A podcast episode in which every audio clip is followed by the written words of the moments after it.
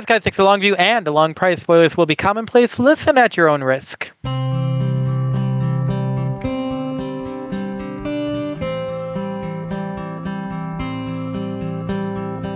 Good morning, faithful reader.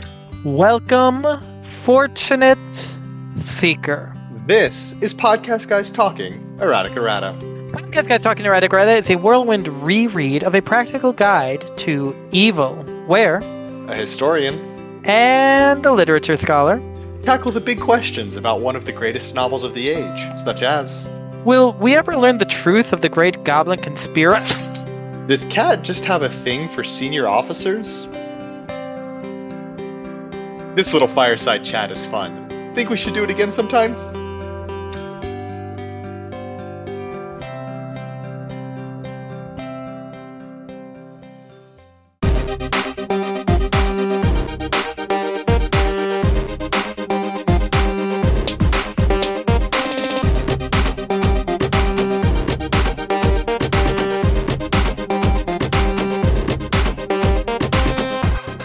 Swiftness is the lifeblood of war. No army can win a battle if it isn't standing on the battlefield. Theodosius the Unconquered, Tyrant of Halika.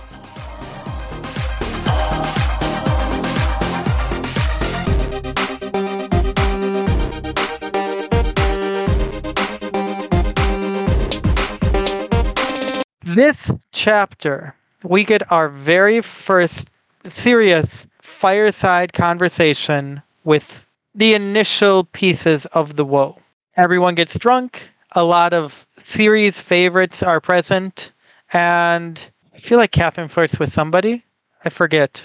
I mean, that does sound like Cat. Fair. So, before we get into the chapter, though, I want to note that the epigraph is about swiftness being important, about getting to the battlefield. And this chapter starts very much in light of that sentiment.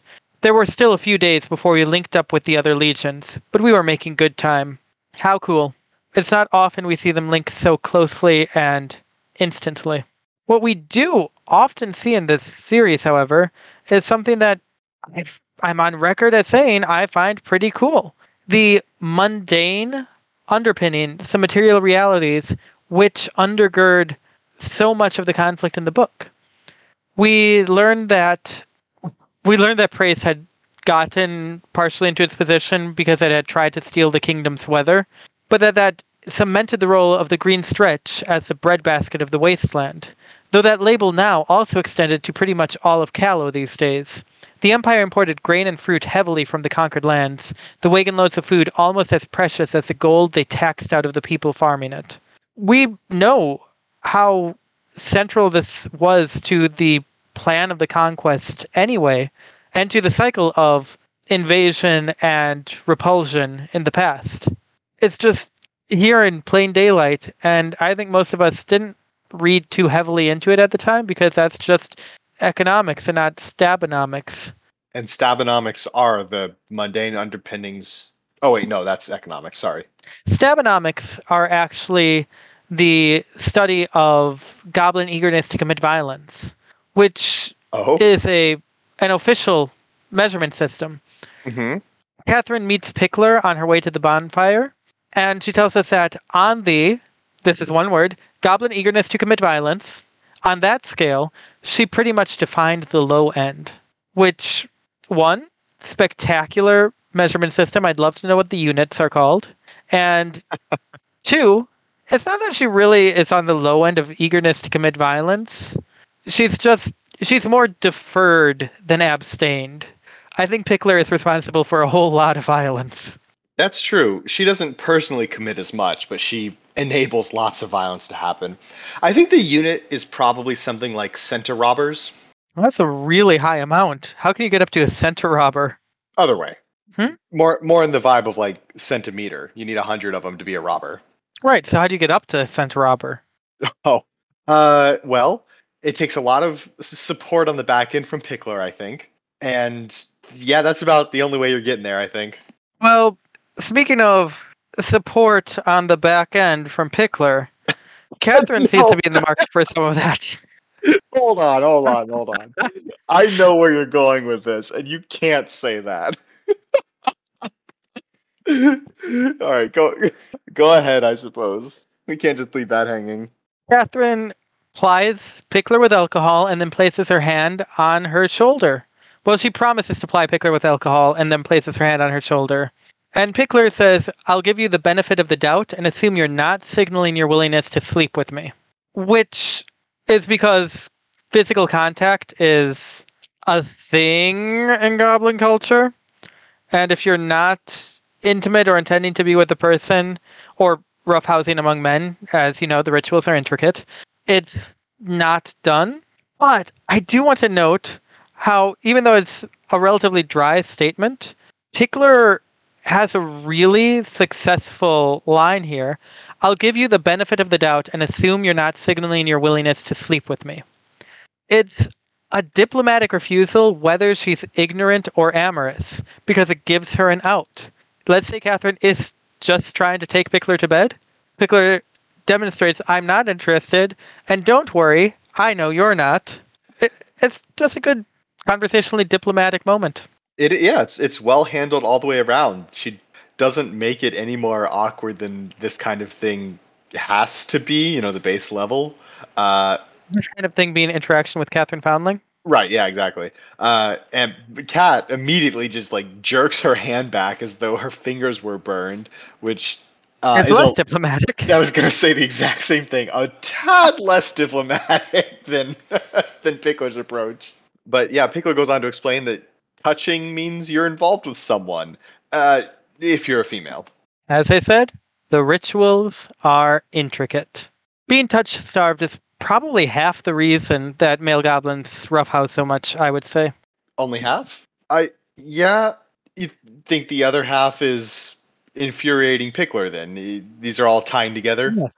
Ah, yeah. So that's... what is this convoluted segue for our audience? Boy, howdy. Nauk and Robber are um, both interested in Pickler and pursuing it mostly through bickering, which Pickler's unimpressed by because all it does is infuriate her.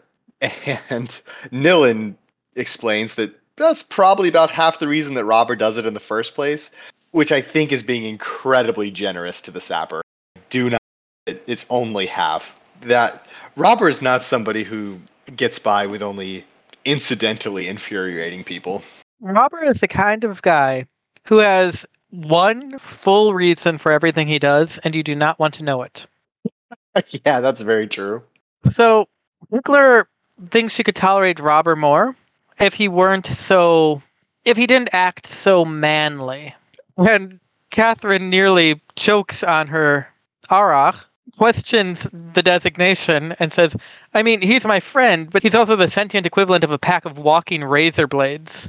And I just think they're a very good set of friends. Walking along through the fires of the world they burn down, hand in unlovable hand. Cat really does have such a way with words, though. He's the sentient equivalent of a pack of walking razor blades. Hey now, Cat isn't the only one with a way with words. It's it's very, very good. But uh, yeah, uh, so that's that's the uh, problem with Robber, is that he's too manly. The problem with Nauk, according to Pickler, is that he's a little bit too sweet.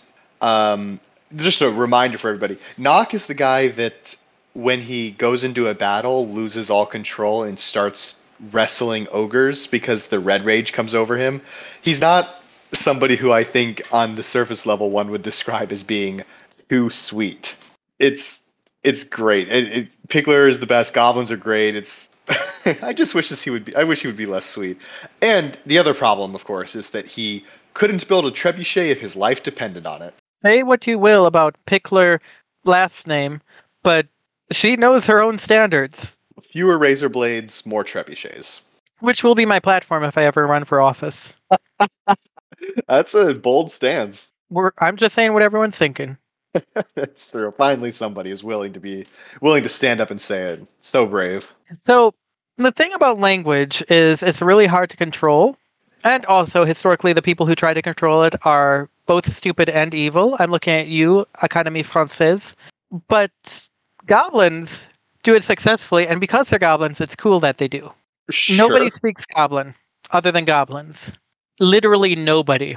And I don't mean they're not fluent in the language. I know plenty of people who aren't fluent in, say, Spanish, but can throw out an hola and an uno, dos, tres. But in Goblin, people can't say anything. Only a handful of words from Goblin had ever been translated. Records noted that within a generation, every identified term disappeared, replaced by another. How did you just replace a word in a whole population? You you can replace some things, sure. Many may remember during the heights of the covid nineteen pandemic, the South Africa variant and the India variant suddenly had Greek names, and because of a concerted effort, those trickled into the general population. I don't know what, if anything, Omicron was called before it was Omicron. But how do you get people to stop saying hello or blue or cheeseburger? Well, I mean, it helps that when you have a more, hmm, when the entirety, when you start with the entirety of the language, of the speaking population of the language being not just a nation in our understanding of the word, but a very, uh, I don't know, closed off nation. Like it, it's, they're all one species in a world where there are other races, like species. There are, they're all one, like the entirety of the culture is in one state, and the entirety of the state is that culture and that ethnicity. And it, it's all, goblins are goblins. And I, so I think that helps. And there's also quite a bit of loyalty, forced loyalty among the goblins to, and fear. I mean, let's be honest, fear. All of these play a role, I think, in the matrons having outsized influence on even the tiniest minutia when it comes to the culture of their followers in a way that human society just doesn't represent, like real life society doesn't. Thank God. Yeah. Oh, yeah. I mean, this isn't me praising the goblins for being able to get rid of some words. Uh, it's horrific. Uh, but also, I mean, well, we shouldn't talk about it, but the, uh, rumors of a certain conspiracy. I literally just got stabbed for talk. But yeah, I believe in the goblin world, the popular slogan goes, one border, one nation, stop lingual exportation. Very good. Thank you. I don't really listen when you speak. I just compose pithy responses. It's working out. And honestly, out. It's almost too easy. Uh, yep. Hey, that is what Hakram says later. Um, so Hakram wins a bet with Nilan, um, and it, you know, about things going on in the camp, which is all the information that's needed here, because he follows up. Uh, Hakram says, "It's almost too easy fleecing you people." And hey, Hakram, I it kind of feels like you're cheating here. He's got a nascent name that is has an inbuilt skill set designed around understanding the various people within Cat's military, the people, their role, their relationships, their function. Like, his name is a military name designed around administrative administration. Yes, when you make bets on interpersonal relationships within the camp that you have a name designed around controlling, you're going to win those bets. It is easy. Yeah, he doesn't have the name yet. It's a nascent name, but that is like Hakram's whole thing. One of his whole things. He has other whole things? There is an unfortunately easy and unfortunately soaked in impropriety pun I will avoid here, but yes, he's also a champion of free love. True. That is another one of Hakram's whole things. In fact, he tells us that no orc would stand for the foolishness of arranged marriages like goblins do. In fact, chiefs who meddle in stuff like that get an axe in the skull. And that's honestly great praxis, or perhaps praxis, because of the axe in this praxis. Yeah, the uh, the conversation goes on where the group here, Nilan and Hakram and Pickler and Cat, kind of exchange barbs back and forth, all pretty well couched in racial stereotypes, uh, you know, like friends do. And this is a stop is put to this when the party pooper arrives. It's Juniper. Oh, no. Juniper takes one look at these inebriated, barb-tossing leaders of a legion and notes, not inaccurately, that the rebels would win this war outright if they just kept sending us barrels of wine. Catherine, early on, tells us that the one thing you can count on with Juniper is that she's always right, and um, yep. Turns out there's a a bit here where, you know, Juniper's not a complete mood killer, because it turns out that she has been trying to convince Nauk to wrestle an ox, because it would have done wonders for morale. Well, I think we all remember the rumors about... Uh, yep, yep, yep, yep. Wrestle is definitely... Nauk, yep. Okay, so we are convinced that it's not... Okay, okay. Yeah, yeah, yeah. Uh, gently eliding the subject. Um, somehow eliding the subject. Let's talk about being elbow deep in something. Yeah, uh, Juniper explains that Aisha's not going to be here because she's busy, and Hakram goes on to say that uh, the apprentice won't get he- won't be here because he is elbow deep in something's carcass. And, uh, you know, that does sound like Z's, but it does beg the question, is this a carcass that he found on campaign, or one that he brought with him? Did he just show up with a carcass to dig into when he got bored, or did he find something interesting? Sorry, I had to check if William was elbow deep in the carcass, and he was not. Okay. You're skipping the possibility that the carcass is something that he made. Oh. Or summoned, which is different than bringing or finding. Or invoked, which is another verb. Hmm. Are there any other verbs? Uh, took and straightened. And that's all of them, right? Well, it's the ones in your next point. Uh, he, you know, Kat basically accepts that he's not going to be here, no problem. But Hakram is quick to reassure her, don't worry, your senior mage is going to be here. And Kat immediately takes in a sharp breath and starts straightening out her hair. She is a child. She immediately, oh, I should have washed before coming here. Oh no, I smell like a dead horse. Uh, and everybody's laughing at, she's, she's such a child. Oh, the girl I think is pretty is going to be here. Better hurry and start messing with my hair in front of all of my friends. Just, I, it's like Kat's never been around people before. I mean, has she? She grew up in Callow, around Callowans. Yeah, fair, fair, fair. Before they, sh- before she shows up, there's more conversation, and Catherine decides to start feeling really bad about Hakram losing his hand, and Juniper finally sets her down and deals with her discomfort over somebody else's disability, which is not just cringed in the normal way, but also culturally insensitive here. Juniper says, Catherine, he's an orc. I don't think you understand what that really means. We're not green-skinned humans with better teeth. We're orcs. While human children are learning to read, we're learning to kill. While you're picking up a trade, we're learning to kill. While you're going to pray in your pretty little churches, we're learning to kill. War isn't just what we do, Catherine. It's what we are. Which is quite the line, and I hate to sully its potency in any way. No, no, say what we're all thinking. Go for it. While you were partying, we studied the blade. There it is. Juniper has the power of the gods below and anime on her side. Yep. So the orcs are all just internet edgelords. That's really cool. And that makes Oh, Kat... it's got that vibe from them, right? Yeah. Yeah. That is that's the vibe. That's definitely the vibe I've gotten from orcs. Gosh. Uh, but yeah, I mean, it, it's a cool scene because that is something that fantasy struggles with a lot, like a lot of fantasy settings where the elves are humans, but they live in the trees and have pointy ears, and the halflings are humans, but they make better food, or, you know, whatever. But being able to really distinguish, no, the orcs are not humans with better teeth. They are orcs, and that means something, and it means something very specific in this instance.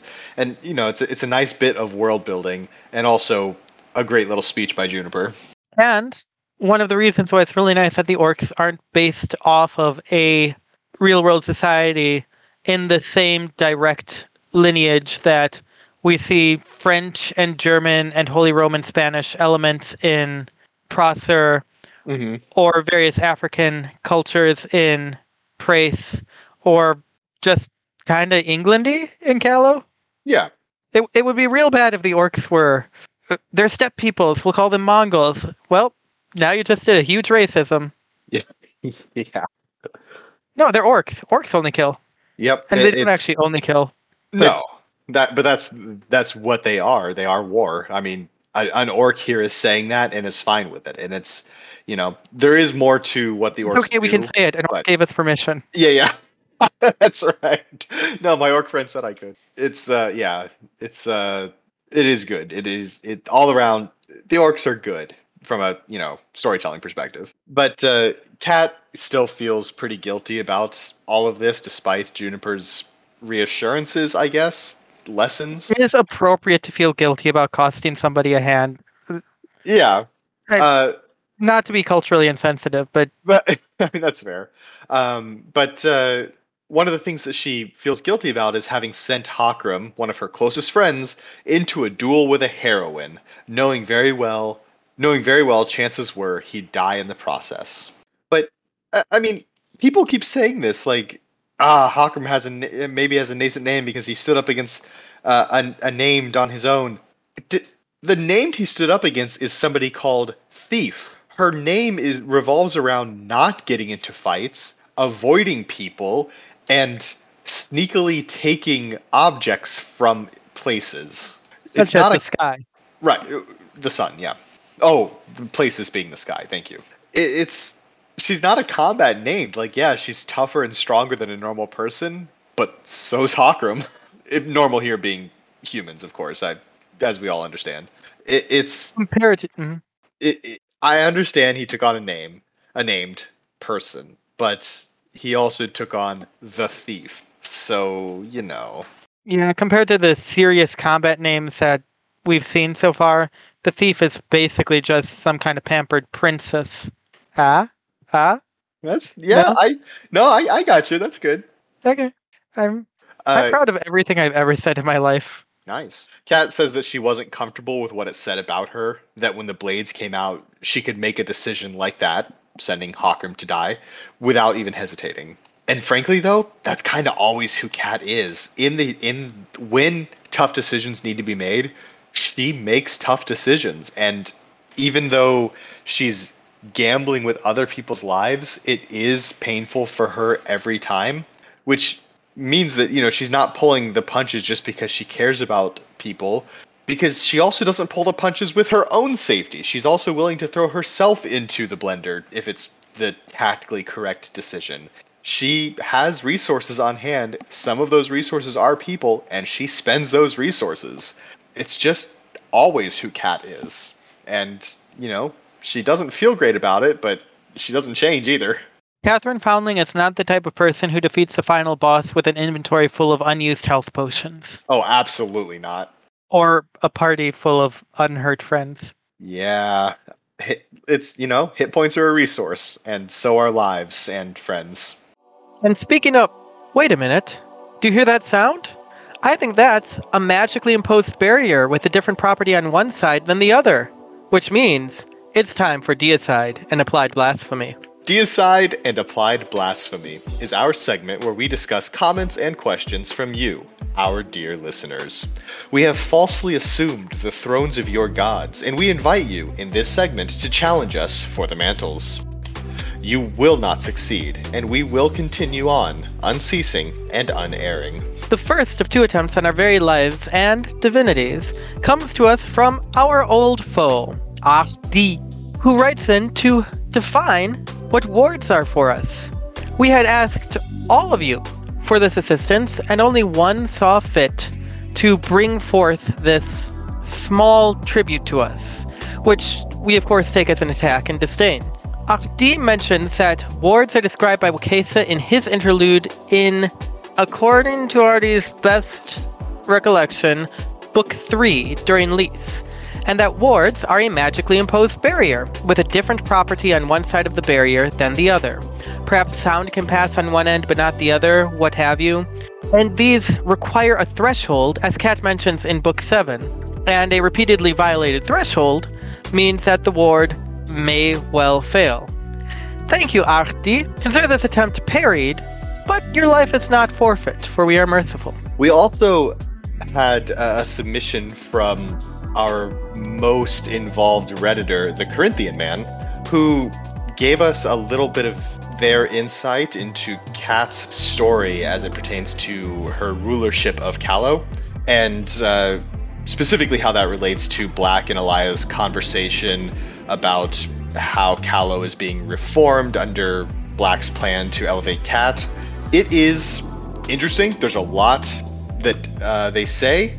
Uh, we had uh, sort of back and forth on Reddit, diving into this a bit more. It's a lot more than we can cover in this brief segment. So if you're interested in the Corinthian man's thoughts and our conversation with them, check it out on the uh, the E E subreddit, which is Practical Guide to Evil, um, under our weekly podcast post. Uh, and thank you, the Corinthian man. You consider yourself as foolish as these two, willing to assist us with your generous words, like a fool? Then please, write in. You can reach us at our email at thelongprice at gmail dot com, find us on whatever Twitter is called, at thelongprice, or pay money to talk to us on Patreon at patreon dot com slash P G T E E. Plus, we read every and respond to most of the comments on the subreddits, uh, updates, and in the Discord, so if you're there, we'd love to chat. Uh, but for today, we stand unvanquished.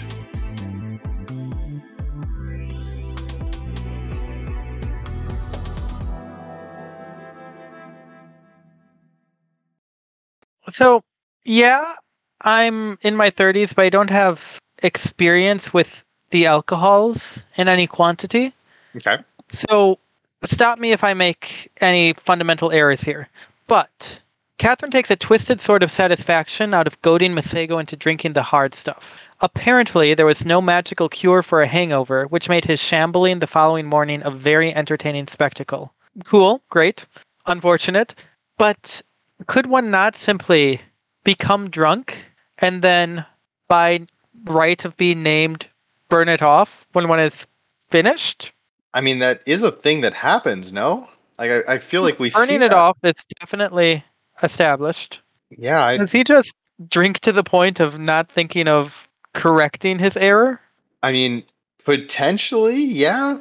He, I mean, if he's not used to doing that, if he has to be goaded into the hard stuff, then mm, once he gets to the point where he should be burning things off, he's not thinking about it. Yeah, I can see that.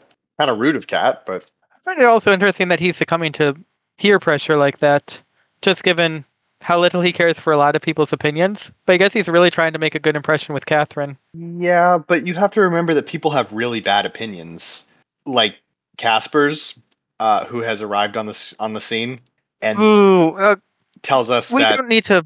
Oh, it's so mean to. She, okay. She she tells Cat that. Um, Kat is one of the friendliest people she's ever met. Wait, and like, Catherine's, like, I don't see the problem. Kat's pretty charismatic, right? She's likable because she's funny and, you know, just everything. She's Kat, but friendly is never a term I would use to describe Catherine Foundling. If you did have to describe Catherine Foundling, which synonym of short would you use, or I guess any other adjective? But hmm, Sh- I mean. She's like a vertically challenged stack of razor blades and teeth, several rows of teeth. I always thought of her as the Larry Bird of Calernia. Oh, yeah. Great at trash talking, freakishly tall. Yep, that does sound... And from French Lick, Indiana? Yeah, French Lick, Callow. Uh, actually, Laura, very fair. Laura's famously the French Lick of Callow. Also, I went on a Wikipedia deep dive recently, but I'm not going to tell you what I was reading about. Was it Magic Johnson? Yes. So when they're kind of arguing back and forth about whether Kat is charismatic or friendly or whatever, uh, uh, Pickler brings up the point that, no, no, no, we all like you because we trust you and you've made good plans in the past. And that seems to be enough for Cats to move on. But I have to say, there's a difference between making a plan and getting people to buy in and being likable. Making a plan is a different skill than charisma. Getting people to buy into your plan is charisma plus having a good plan. I don't know. It's just, it, this does say a lot of good things about Cat. Her, her leadership, her ability to creates and enacts a very solid plan. All good stuff. But which likability could contribute to. Sure, sure, sure. But, but friendliness doesn't doesn't really fit into that in any way.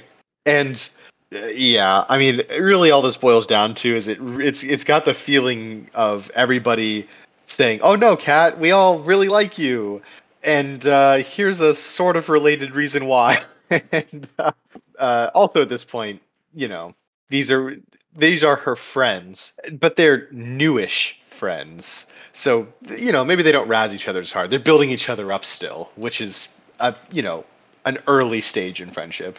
Catherine's also in the early stage of workshopping mottos, I think. Do you recall the motto she settles on? Like the official one or the woes one? The, the woes, of course. The real one. Yeah, lies and murder. Which is great, but it's great in a bluntness. It doesn't really have any flair to it. It's not elegant. It's just to the point. Which is one thing a motto can be. Don't get me wrong. But she's got a good one here. They tell her that she's got a plan and they learned to trust in that before she was done. And so she makes a toast to taking refuge in audacity then. And that's got a ring to it. That's got a very good piece of audio editing freeware in it. I support this. It's a good slogan for sure. Perhaps that's the slogan of our podcast. I don't think so.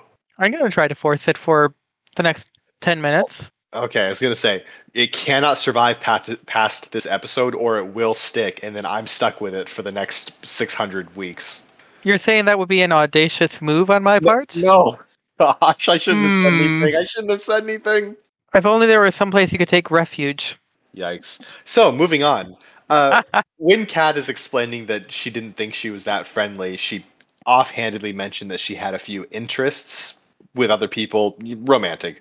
And as Ooh. she she toasts, everybody cheers, people begin to move off, and her senior mage kind of makes her way over to Kat and with just the peak of subtlety says, "So, interests, huh?"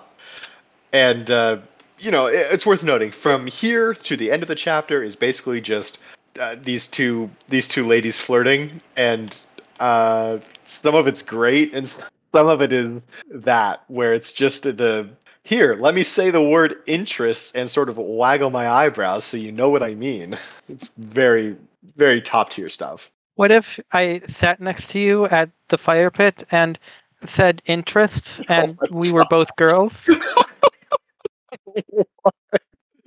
uh, but Speaking of them both being girls, uh, Kat mentions that there, you know, there was a guy that she was interested in, and Callisto says, expresses some disappointment and says, "Oh, a, a boy," but Kat, you know, cuts her off. "Oh, don't worry, I'm bisexual," and uh, you know, it's not often that the guide itself or the characters within it use distinct labels. They'll say, "I'm primarily interested in," or "I am interested in," you know, "I go both ways," is something that Kat says at various points. But, you know, so you don't often see modern labels on people's sexuality or identity. And so it's just interesting to me that here Kat is just, "Yep, I'm bisexual. Just let me just drop the term here, the, the label that I'm applying."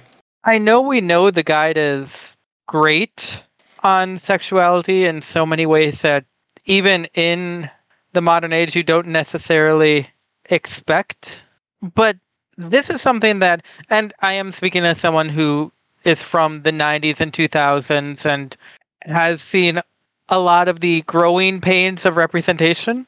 Mm-hmm. But being able to use the word bisexual and being able to actually view that as a valid orientation, valid identity is enormous. There are so many cases where, oh, turns out she's really straight. Oh, turns out she's really gay.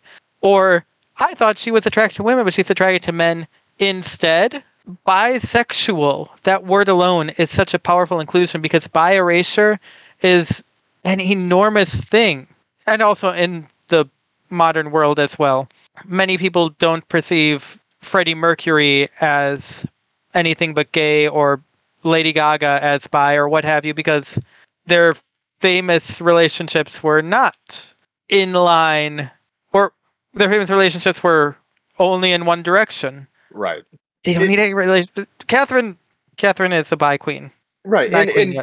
My comment is not to say that the guide never uses these modern labels, therefore it's not representing people. Oh, yeah. Like it, it's very much within the context of Calernia, those labels just aren't commonly used. And I think that's saying something. They don't need the labels because it's not a big deal, uh, aside from the places, you know, like uh, Vivian's area where it does matter briefly. But it's just not, you don't need these, like, you don't need to categorize people based on what other people they're interested, they're potentially interested in. It's just not how Calernia needs to divide up people, so they don't use the labels, really. They don't need to. And so, yeah, Cat uses it here, and it's great to, you know, to have that representation, but Cat is, to our eyes, bisexual, whether she uses that label or not, because she is broadly interested in anybody who's got um, pecs like you wouldn't believe, for instance. She is right, however. But that's the very reason I hesitated on the word identity, because oh, sure. There's so much in our lives that is something true and known about ourselves that isn't something that we've been taught to apply as identity. I frankly don't even identify as a primary fantasy reader, even though my interests in literature do lean extremely heavily towards fantasy. Sure. But, you know, that's not a type of person in our society. But you know what? In the guide, you don't have black people or white people, and you certainly don't have more geographically based designations from our world, because there right. is none of the... Uh, you, there's nobody who you would... There's nobody in the guide who you would call East Asian or, you know, Southeast Asian or, you know, something like that, for sure. Even though there are people whom I gather... I probably would categorize them. I would, looking at them through the lenses I have been taught. Oh, sure. Based on the ge- real geographies and histories of our world. Uh, but like Aquia would be black under our designations, but I don't think anyone would categorize her as such. And that Catherine identifies as bi then is also a piece of world building, because it's at least a word in use, but... very little evidence that's got an identity to it, and that's cool. Yeah. We, we've perseverated, but I, the construction of identity is a really nifty thing, and the way society assigns identity and the reality of social constructs, coupled with their ultimate mutability, but functional immutability. It's they're, they're, really what you're saying yeah. is anybody who's not bi is committing a hate crime constantly. I I'm taking your silence for agreement, what, yeah. I, I'm just flipping through my copy of Judith Butler's latest book, The Force of Nonviolence, and it's really not about this. Also, did you know Judith Butler wrote a book called The Force of Nonviolence, An Ethico-Political Bind? Good for Judith Butler. I have not read it, but I recommend everything they've written. I don't suggest you agree with all of their theories uncritically. D- don't begin that, but they must be grappled with. Unless they got really weird in recent years, but I, I can't imagine that. Yeah, they still seem very cool. Every once in a while, someone turns into a Nazi, but Judith Butler is in the wrong categories for that to be likely. I Googled, did Judith Butler get really weird in de- recent years? And I don't see the word yes anywhere, so probably good. I actually want to get that book. Uh, so, yeah, the pecs like you wouldn't believe. Catherine's trying to flirt with her hopeful paramour, Chrysanthemum, and she, in doing so, she says, girls are nice, but there was this boy called Duncan back home who had, as he stated, pecs like you wouldn't believe. And the thing is... What's the thing? I know that among gay men, there is often an openness to discussing attractive qualities in past interests or partners, because it's a shared interest and also... can apply to one another. But when you're flirting with a woman and you start with girls are nice, but... Yeah, there's a difference Catherine. between a shared appreciation for an attractive person that you could both potentially be interested in and a direct comparison where the person you are flirting with comes out behind. You're nice and all, but this guy, let me tell ya, just Cat, come on. Fortunately, uh... Cardamom does call her on this by saying, "You're rather horrible at this, aren't you?" And uh, the the attempted flirts back and forth uh, are pretty abruptly cut short, because it goes from, "Oh yeah, there was this hot guy. Uh, do do you like girls too?" And from that, we are one step away from heading back to Cat's tent together. They've just established interest in each other to each other, and Cat croaks out, "Would you like to go for a walk?" "As long as it leads towards your tent," she replied frankly. And, uh, I, I must admit, this doesn't have to be immediately sexual. Okay, it come is. on. Let's get some privacy. But this is developing swiftly. That's all I'm saying. This is a swift development from, I don't know if I, maybe I should tell her, maybe I won't tell her. And let it never be said that Catherine Foundling does not go for what she wants. She's taking refuge in audacity. Is that her name? Okay. And with that, we are out of time for today. Join us next week on Podcast Guys Talking Errata Grata as we discuss copious casualties, forgotten families, and approximate assemblies. Take refuge in audacity, folks. Wade in their blood. Audaciously.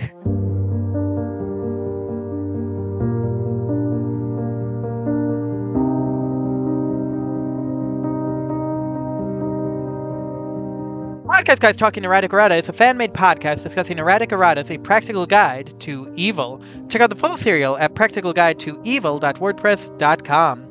Intro music for this episode was Cradle of Your Soul by Lemon Music Studio.